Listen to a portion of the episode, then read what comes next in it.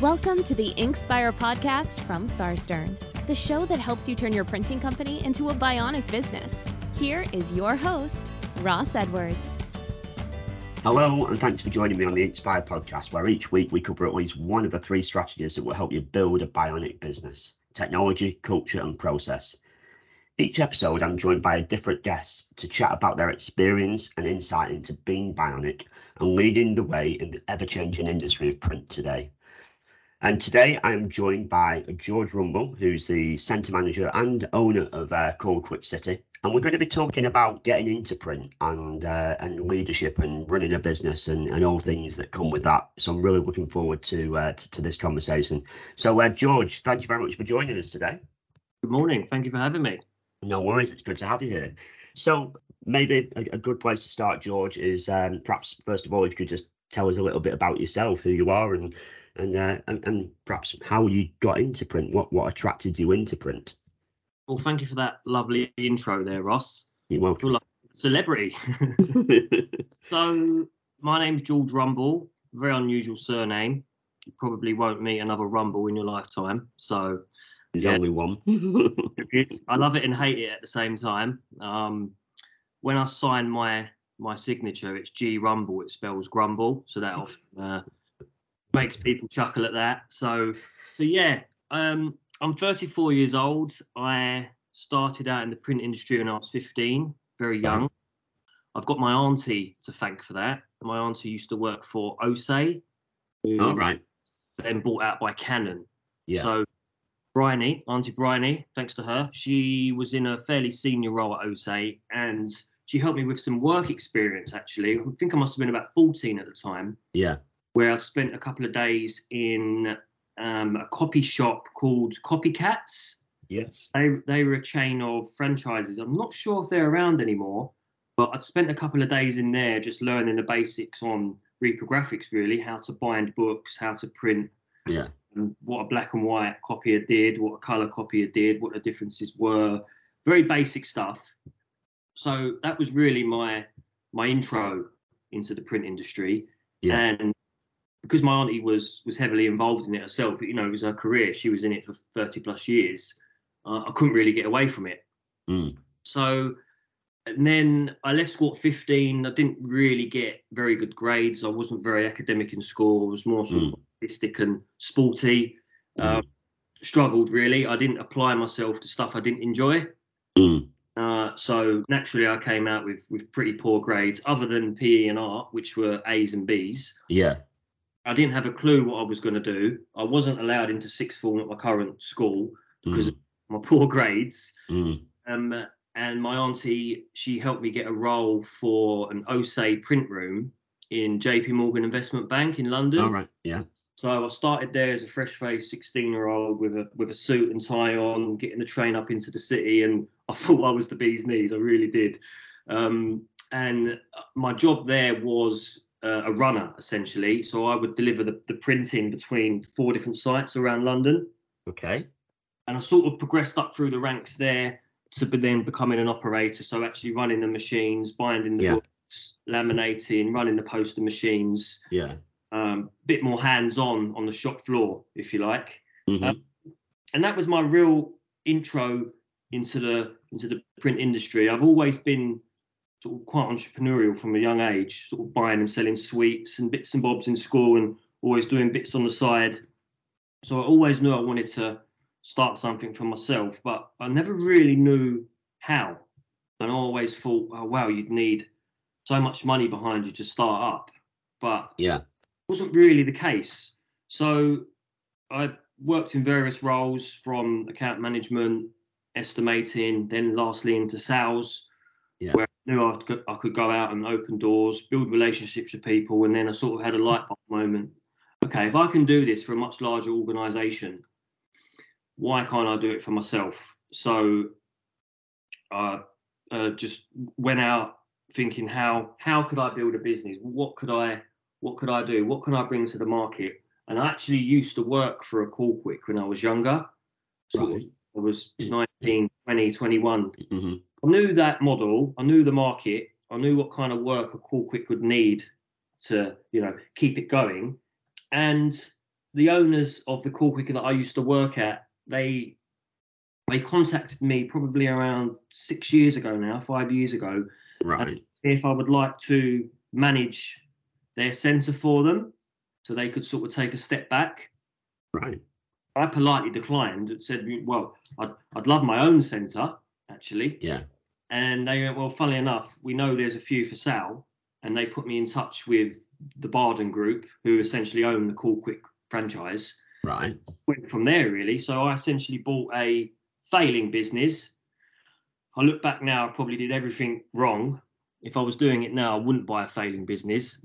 but the journey I've had from from day one until now, you know, it's been invaluable. What the the experiences that I've learned, the clients that I've taken on, the people that I've met along the way, it's it's been yeah, it's been invaluable. So, but yeah, I essentially bought um, a failing centre. It was losing money. Mm. Needed someone young and enthusiastic to go in there, turn it around, and you know start helping that centre achieve what it could achieve. So, if if the the current owner at the time, if he didn't if he didn't sell it, he was going to close it down. Yeah. It got that bad. So we arranged a deal, a pretty good deal. I, I knew I knew exactly what this centre needed. You know, the owner Yeah. old, he'd lost his way, he took his eye off the ball. At one point, he had three Kall Kwiks, and over the years, business has got harder for him, Mm. and he closed them down. And this was his last one. So, yeah, year one, we made a little bit of profit, which I wasn't forecasting to do. hmm I bought all new services in house, like large format. They wasn't even doing any large format at the time. They used to outsource that. So one of the first things I did was put a plan printer in there and a large format machine. Yeah. Uh, upgraded all the equipment, uh, put a cutting machine in there, and a year later, COVID struck, which was uh, Yeah. that was interesting. Um, right. So you, you're you're a year into into owning and running your your own you know new business, Correct. and then uh, COVID's knocking at the door. Correct. And I remember thinking, wow, okay, year one, we've made some Yeah. it- look what I've done in one year. This is great. I'm loving Yeah. life. Yeah. Yeah. Yeah. Mate, I wouldn't say I got complacent, but I thought, okay, this is easier than I thought it was going to be. yes. Yeah. Yeah. Yeah. Probably a little bit naive to, to to think that. And then London closed down overnight. All my Mm. clients within the square mile of London City, and then literally overnight, it was a ghost town. So Wow. That must have been scary. it was yeah it was interesting i just moved house at the time as well i had a lot going on personally so yeah very interesting time and there's a lot of businesses out there that that didn't survive but i think where we were so small so early on you know I was so agile i was able to put my staff on furlough and benefits from some of the grants but yeah that was a very very interesting time and i tried to pivot into producing all of the covid materials Mm. and that kind of kept us going. You know, I had a, a Yeah. restaurant. So that worked for you, did it? It did, yeah, it Yeah. did, it did, and that actually enabled us to bring sort of a few more services in house that we wasn't doing previously. Um, certain machines now that are, are a daily a daily user for us now. But but yeah, COVID was was very interesting, and um, Yeah. Yeah. I think it, it's it's that blip, isn't it, that everybody uh, perhaps wants to to kind of put behind us, but then equally. Pretty much everyone, you know, businesses I speak to and, and lots of people speak to, I'm not going to say everyone, most people will then have a positive outcome of it. You know, something that that's changed, that's benefited them, or you know, as a result of it. Um, and like you just said there, you kind of brought new services in that you weren't doing before, and so you kind of benefited from that. And it's just one of them things, isn't it? It's like it, was a, it was a, a very challenging time, but also uh, when there's challenges, there's opportunities, I guess, isn't there? And and, and uh, that, that come out of it as well. So yeah. Exactly the, the the positive there was we picked up a, a client that's now Mm. our largest customer. Right. picked them up during sort of peak COVID. They couldn't get COVID materials into their into their sto- into their restaurants. This was when restaurants were allowed to serve. I think they were allowed to do takeaways, Yes. Yeah. Yeah. Yeah. so they needed some sort of COVID materials for the drivers when they came to collect the takeaways. Mm, mm. And then when they opened up again, but they're an American brand and they couldn't get materials into stores quick enough. Right. So I came in, saved the day, just promised that I could get everything in, knowing that I had no idea how I was going to do it. But it just turned Yeah. out that I worked pretty much through the night, delivered all of the materials the following morning to some of the managers' home addresses and some of the restaurants, and that Yeah. Is now our, our biggest customer. So Wow. that was a plus that came out of COVID. But you know, And that's a very um, entrepreneurial approach as well, George. I, I'm, what I'm, I'm hearing there is it was like a say yes and then figure out how to do it afterwards. Yeah, Yeah. the trait I've got, I think, uh, it hasn't come back and, and bit me yet, but Yeah. but yeah, and you know, at the time I, I only had two staff; they were both on furlough. It was just me, so I Right. had- had to get it done, and we were Yeah. We were bringing in no business, so I wasn't going to turn business away. And at the time, I had no idea that that would develop into a you know a you know a top tier customer for us, and Yeah. great relationship with them now. Mm. But out of all the negatives of COVID that, that came with that environment, that you know, quite pleased that that was uh, the only one of the only positives that we had. So That's good. Right. It's, uh, that's that's a, that's a real story. And I think going back to the beginning, you know, when you talked about your education and stuff as well, and and that education is is a very lucky in this country in the the education that that we have and and and schooling and things like that, and the teachers do a great job. But it's a it's a one size fits all approach, or, or rather, one size doesn't fit all approach. You know, and, and I think that's a, a great story to hear. You know that it doesn't work for everybody, does it? And and like you say, it's you you like the the creatives and you the sports and stuff, but the other stuff that didn't appeal to you, I don't think you're alone there. Where it, it's it's difficult to kind of focus and and and motivate and, and kind of get stuck into that if it's just not working for you. but great testament that you you know GCSEs result that yeah they, they help, but they're not everything, are they? You can still go out in the world and and and create and carve out your own space and, and do things without qualifications. And there's lots of really good examples of that. And and, and you're you're on that list as well, George. That's very commendable. And I'll certainly be telling this story to my daughter who, who's just doing her GCSEs as well. But um, I also uh, I liked what, what I heard there was was was you you saw this failing business, but you could see something that you, you you could see something there that you you thought actually I can make this work. What was it that you saw? Going back to, can you jump back into that time and, and, and, you know what were you feeling at that point? What was it?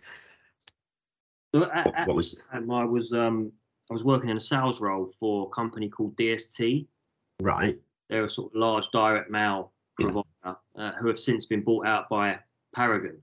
And it was yeah in the sales team there, doing really well. You know the commissions were good. I had you know really good client base, but I'm just a bit I wouldn't say deflated, but I was like, okay, is this is this it?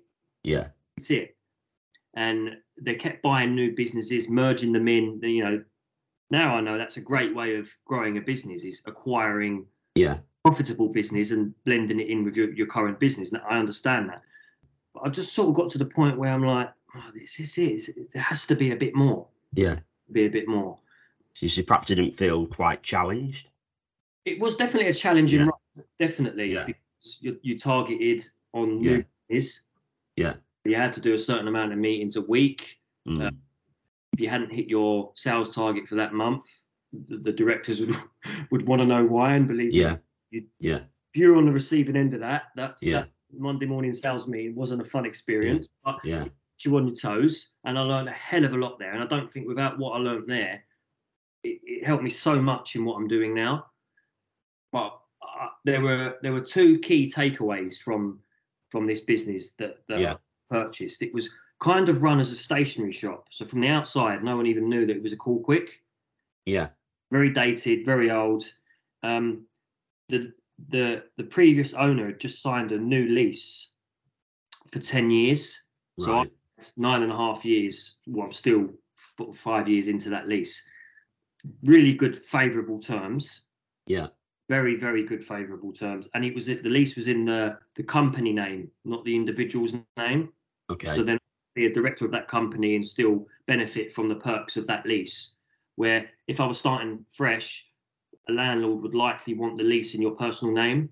yeah, you're new new to business. Yeah, yeah. Uh, and the second takeaway was the location, prime location. Um, right. Okay. On the outskirts of the square mile of London.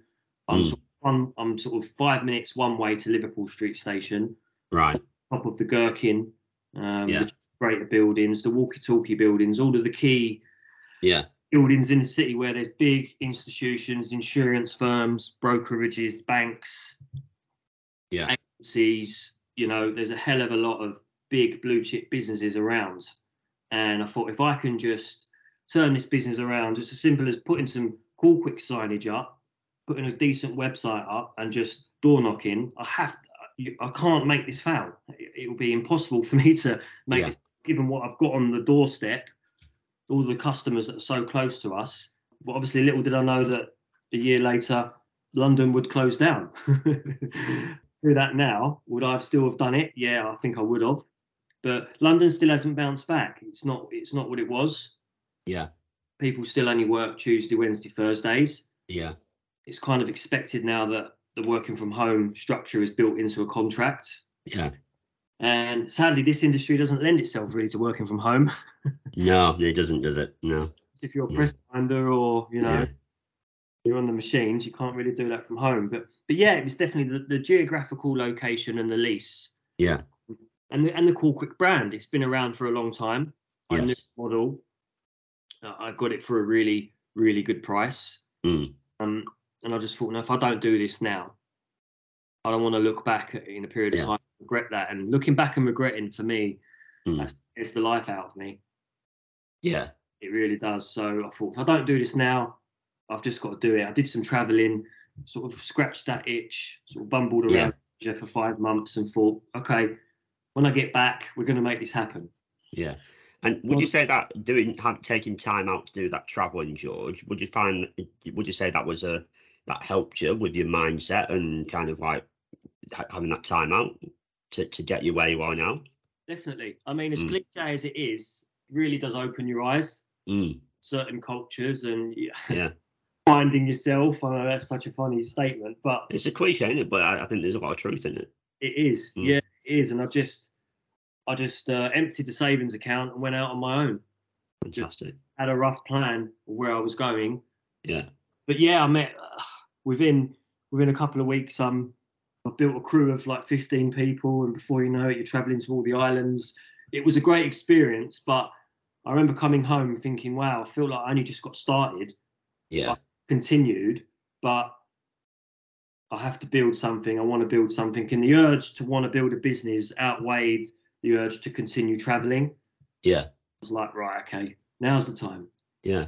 So that urge has always kind of uh, been there for a long time. Of you, you want, I want, you know, to to have your own, create something and have your own business. Yeah, yeah. Sort of my friends, you know, they're all entrepreneurial and we've got successful businesses. My dad's always been a proper grafter. Yeah. He's been in the building trade from from when he was young, and Yeah. just got memories of him leaving the house super early. Sort of he's first on site, last to leave. He's you know he's a Yeah. proper grafter, and he you know he instilled that in me. Yeah. Um, I actually employed my dad for a period of time as well. During How did that work out? um, so I employed a man who didn't know how to send an email. Struggles with using his mobile phone to to do the basics, but he could build you a great patio. yeah. Um, he he was in his mid fifties, had enough of the building trade, and I Yeah. said, "This is what I'm doing. Do you want to come in? It's not rocket science. I'm sure we can we can mold and train you to how to run the machines." Yeah. And so he was he worked in the print room, Oh well. and yeah, he picked it up pretty quickly. There were a few jobs that he'd printed wrong, and we had to bin them, and well, quite a lot more than a few. There's a learning curve. But it come to the time where uh, we both come to the conclusion that working with family didn't quite work for us. It wasn't good for our relationship. Mm. There was a couple of times that we clashed. I was I he was learning, I was learning. I think it was too for our father and son Yeah. relationship. So after COVID had ended, he went back to the building. Yeah. But we Yeah. learned a lot about each other, and it- it actually, although we fell out, we learned we learned a lot, and uh, Yeah. Strengthened our relationship. And we laugh about it now. Yeah. Oh, that's good. That's good. And then, how did you find? Um, obviously, you, have gone from a role where you're working for someone, uh, working for other businesses and things like that, and then then bam, you've got your business and and you've got you've got a, a team. Albeit, you know, as you say, you started off with a small team, but you've you still got a team. How did you find adapting to to, to leadership and managerial? Yeah, very tricky. I'll be I'll be honest. I remember Yeah. thinking in the, the first month that I took it over, and we Mm. got to the end of the month, end of the month, and I, I think we turned over about five grand, and that that wouldn't even cover the rent and the rates. Yeah, So I remember sitting back and thinking, Jesus, what have I done here? Have I made a mistake?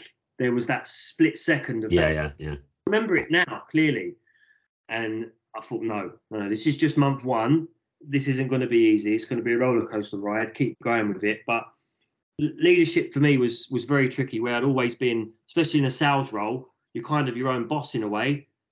You know, Yeah. you're hitting your, your targets, and you you know you're bringing on your new customers. You're I wouldn't say you're left alone, but you, you're given room to go out and, and build your portfolio of customers yeah, um, where now the buck completely rides on me you know it was it was tough i, I used even sometimes now I, I get frustrated if I, I think I'm, I'm pretty good with people but i sometimes compare myself and i get frustrated it was why aren't they as motivated and as hungry and as as you know on the ball as i am yeah, yeah. I know what you mean. Yeah, yeah. So it's kind of yeah i have to you kind of have you, you expect this you expect people to, to have that same passion that same um motivation that you've got yeah yeah but i've got to understand that not everyone's the same you know and Mm. it's, it's not their business. Yeah I, I did i did find it difficult um within the last sort of year and a half i've been working with a business coach to help me change my mindset. Yeah. anyone been out there thinking of if you're on the fence of a business coach just invest in it.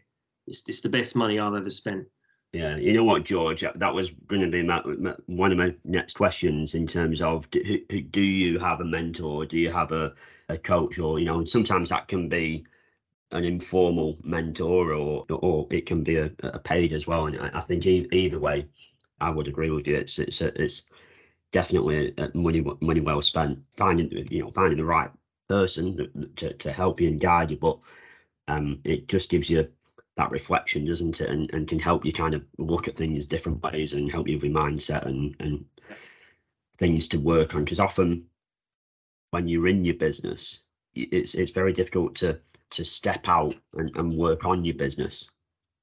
And and having a i think having a, a, a coach or a mentor i don't know if you find this but it, it kind of it, it gives you a bit of a responsibility to you've got to be answerable to, to somebody in, in terms of to helping you to work on you and work on your business is that what you find or Exactly that. Yeah. Mm. Um, when I first started working with my coach, I was doing everything, and I thought at the time that's what I needed to be doing. Yeah. Doing the sales, I was looking after our top three customers. Um, I was even printing the jobs. I was delivering the jobs. I was doing going out on customer meetings. I was doing I was doing the payroll. I yeah doing the accounts. I was doing the bookkeeping. I was yeah a lot because I was Yeah. afraid of spending any money yeah getting people better better than me to do those particular roles. yeah I was probably close to burnout, Mm. but without knowing it, without feeling it, because I'm still fairly young and energetic, and and I love it. I love I love Mm. to do. But I think if I continued operating like that and putting in the hours that I was doing, it may have yeah, I probably likely would have would have burnt out. And yeah, it's the, it's the it's the cliche comment of you know working in your business rather than on your business. Um, Mm. And I've I've put I've put things in place now where you know I've handed over some well all of the clients. I don't deal with any day to day of the customers. That was very hard for me to do because I built those up from from scratch. But I passed them on now to someone who's more than able to look after them than I am. Uh, I've got a decent accountant now who does my bookkeeping and my VAT returns and my, my, my year end accounts. And I'm spending a hell of a lot more time working on the business, sort of focusing on like income generating tasks, focusing more on the sales and getting in front of customers and, and building relationships because that's what's going to drive and keep the business going. Yeah, definitely. Have you um have you read The E Myth by Michael E. Gerber? I haven't. I'm just going to make a note of this now. Yeah, I'll, I'll, I'll, I'll drop it down to you. We'll put it in the show notes as well. two, two books. Um, I'm a, I'm a great believer on, uh, like yourself, you know, kind of, um, and it's very difficult in the printing and packaging industry, I think, because it is such a, it, it can be such a hands-on job, and often people in the business of, of, you know, who are in the leadership team have come up through the ranks and are very used to being hands-on and and, and getting things resolved. And what I'm very passionate about helping you know working with businesses um, and, and our customers and stuff to, to how can you kind of step out of the business a bit more and, and systemize it and and work on the business rather than in the business as i say so that you can i mean essentially you're almost trying to put yourself out of a job. You know you want that it's trying to, to to get that business so that for its enterprise value you know that that you that business can run without you. Because if it can, that business is worth a hell of a lot more. And also, it's it's better for you.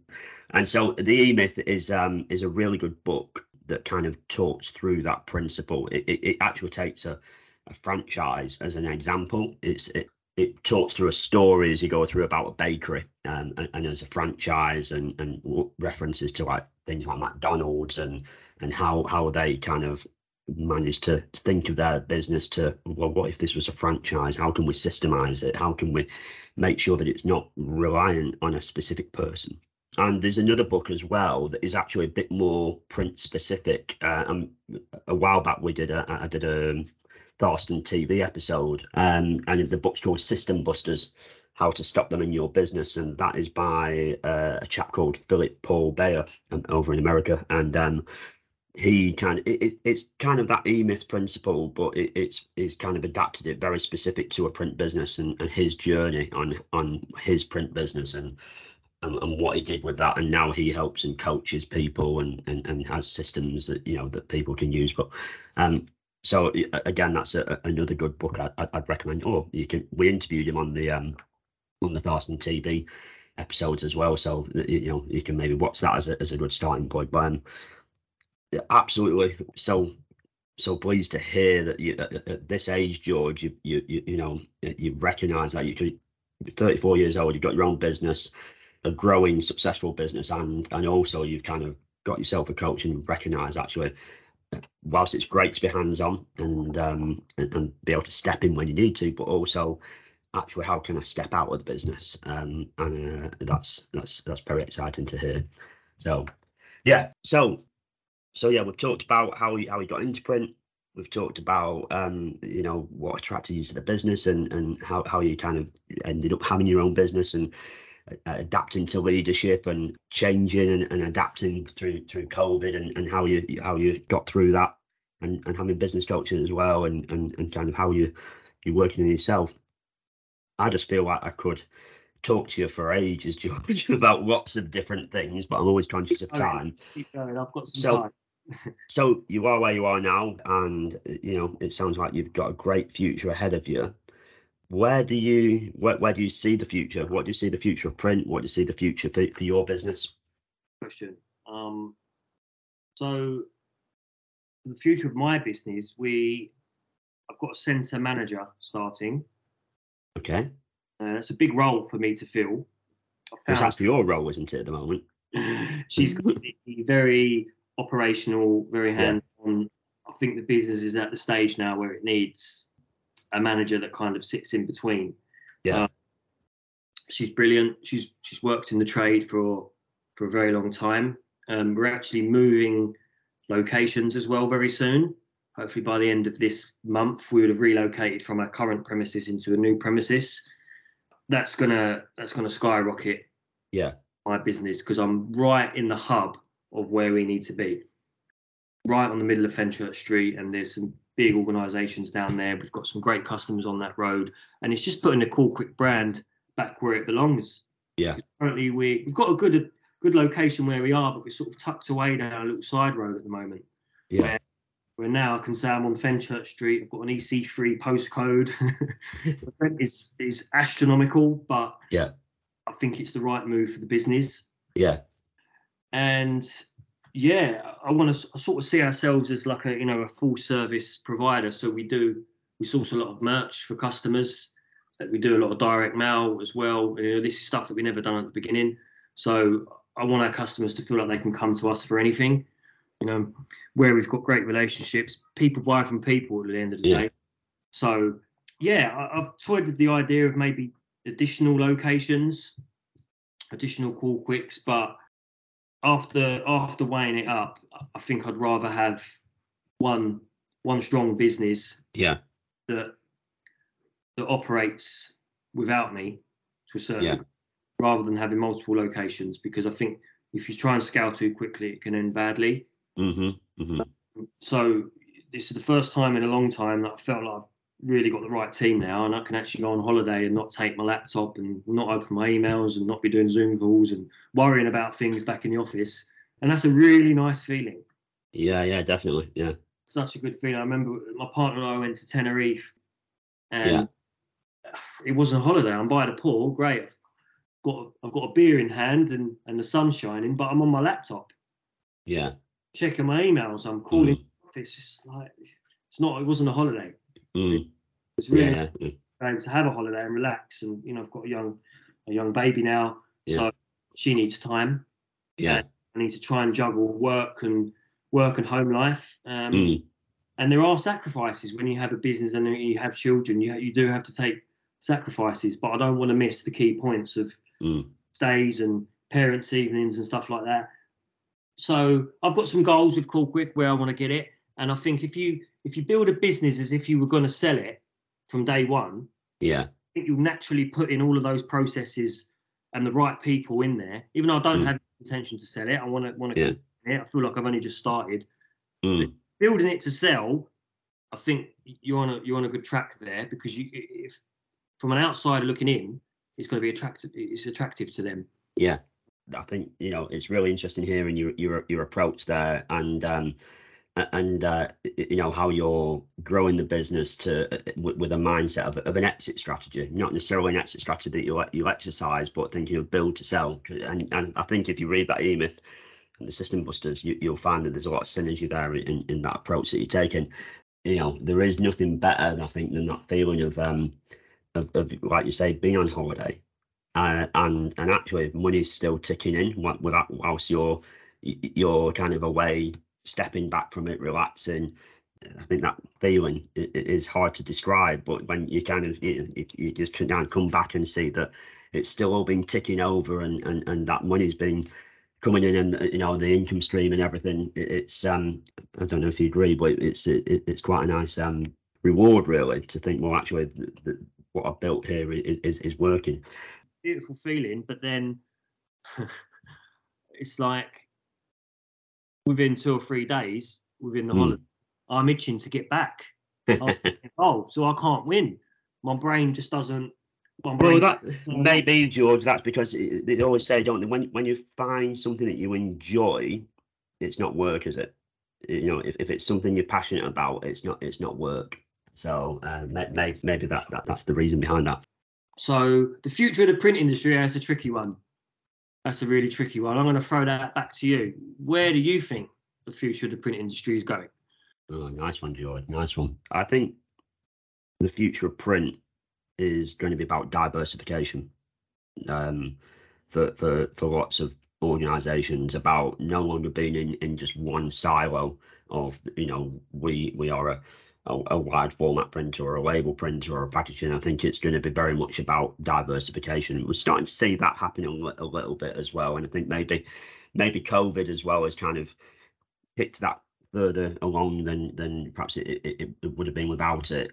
So I, I think diversification um, is is going to be a big part of the of the future print industry. I think another big part is is um, successful print businesses are going to be the ones that do think about being bionic and uh, more importantly working on the culture and thinking about the culture of the business. Because if you if you focus on your people and and your culture yeah or you know yes you you you need you you need a product and and you need you know uh, you need something to sell and and and, and uh, a big part of that. But also and you need to be able to tell people about but that it's your people and I think that's going to become much more of a focus um, to help attract new talent in, to help businesses differentiate, um, and and to help them kind of grow uh, as a business as well. Um, so yeah, diversification and, uh, and and and culture, I think, is going to be a big part along with with technology. Yeah, agreeing all those points, especially the culture, because yeah. In organisations before where the, the, the, culture's been toxic. There is no mm. culture. You know, mm. there there was a there was a divide between the production staff and the account management staff. They didn't get yeah. along. It just yeah. wasn't a nice environment. You don't yeah. feel happy to go into work. You don't want to. You don't want to succeed and grow. It's mm. just like it's not a nice place. And if you think about it, you spend more time with your colleagues than you do your own family. You do, yeah. So, so when I have some fun. The, the culture is such an important part. Yeah, it's an important part. I was probably too friendly with people at the beginning. Mm. I was first employing them because I've never employed people before. I thought if I was friendly with them, that was the way to to get the most from them. People would tend to cross the line with that. Yeah. And yeah, to the point where I had to had to let people go because I was perhaps too friendly. Yeah. Oh, I can get away with that because me and George, yeah, yeah, we're, we're best mates. Yeah.